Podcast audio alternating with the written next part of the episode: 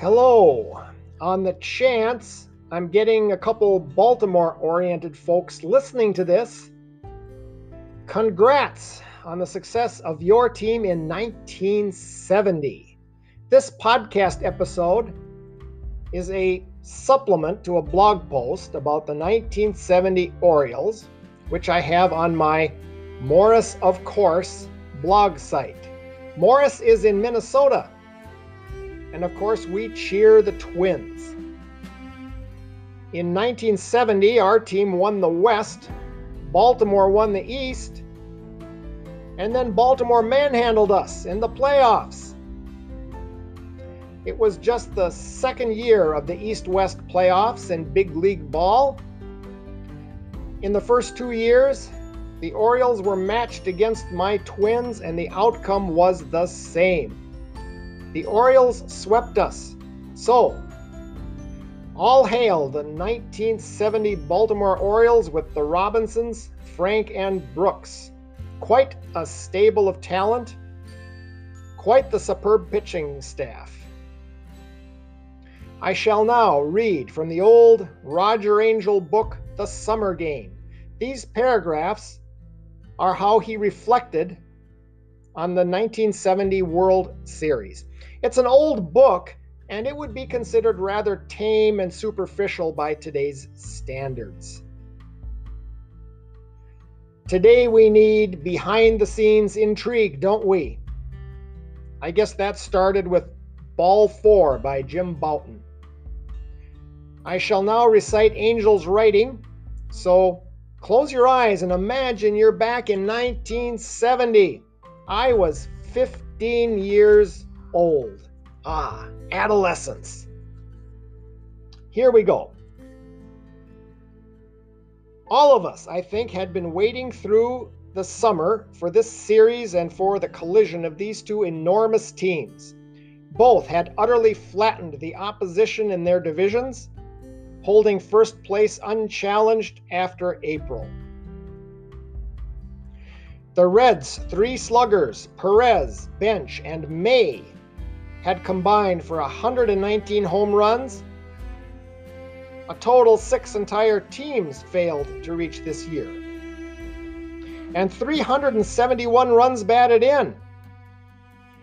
Bench, the Reds' leader, and at 22, already one of the finest catchers in baseball history, had led both leagues with 45 homers and 148 RBIs.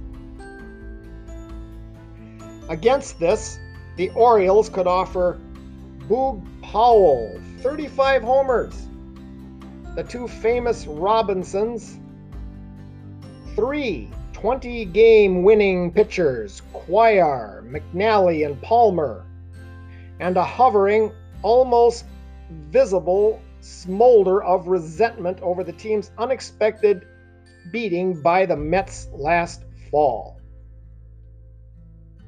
The opener, back at Riverfront Stadium, brought the expected early clang of armor, a Lee May homer, and three quick Cincinnati runs, which were instantly won back on homers by Powell and Elrod Hendricks the Baltimore catcher.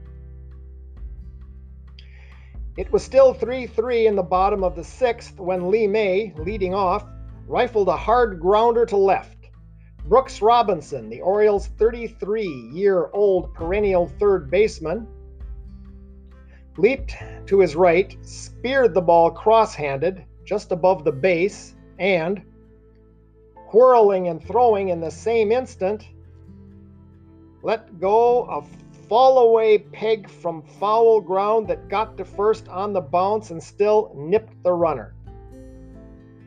This wonder, not an unexpected wonder for those of us who remembered Robinson's play in last year's series, saved a double and made possible the famous and disorderly scene that now began after Bernie Carbo walked and was singled to third. Ty Cline, pinch hitting, chopped at a Jim Palmer pitch and bounced it high in the air directly in front of the plate. Hendricks stepped forward, waiting for the ball to descend, and Carbo suddenly and foolishly set sail for the plate. Home plate umpire Ken Burkhart, apparently forgetting all about the base runner, stepped forward to see if the ball would come down fair or foul. And Jim Palmer, approaching from the mound, had an incomparable view of the ensuing carnage. Well, that gives you a taste.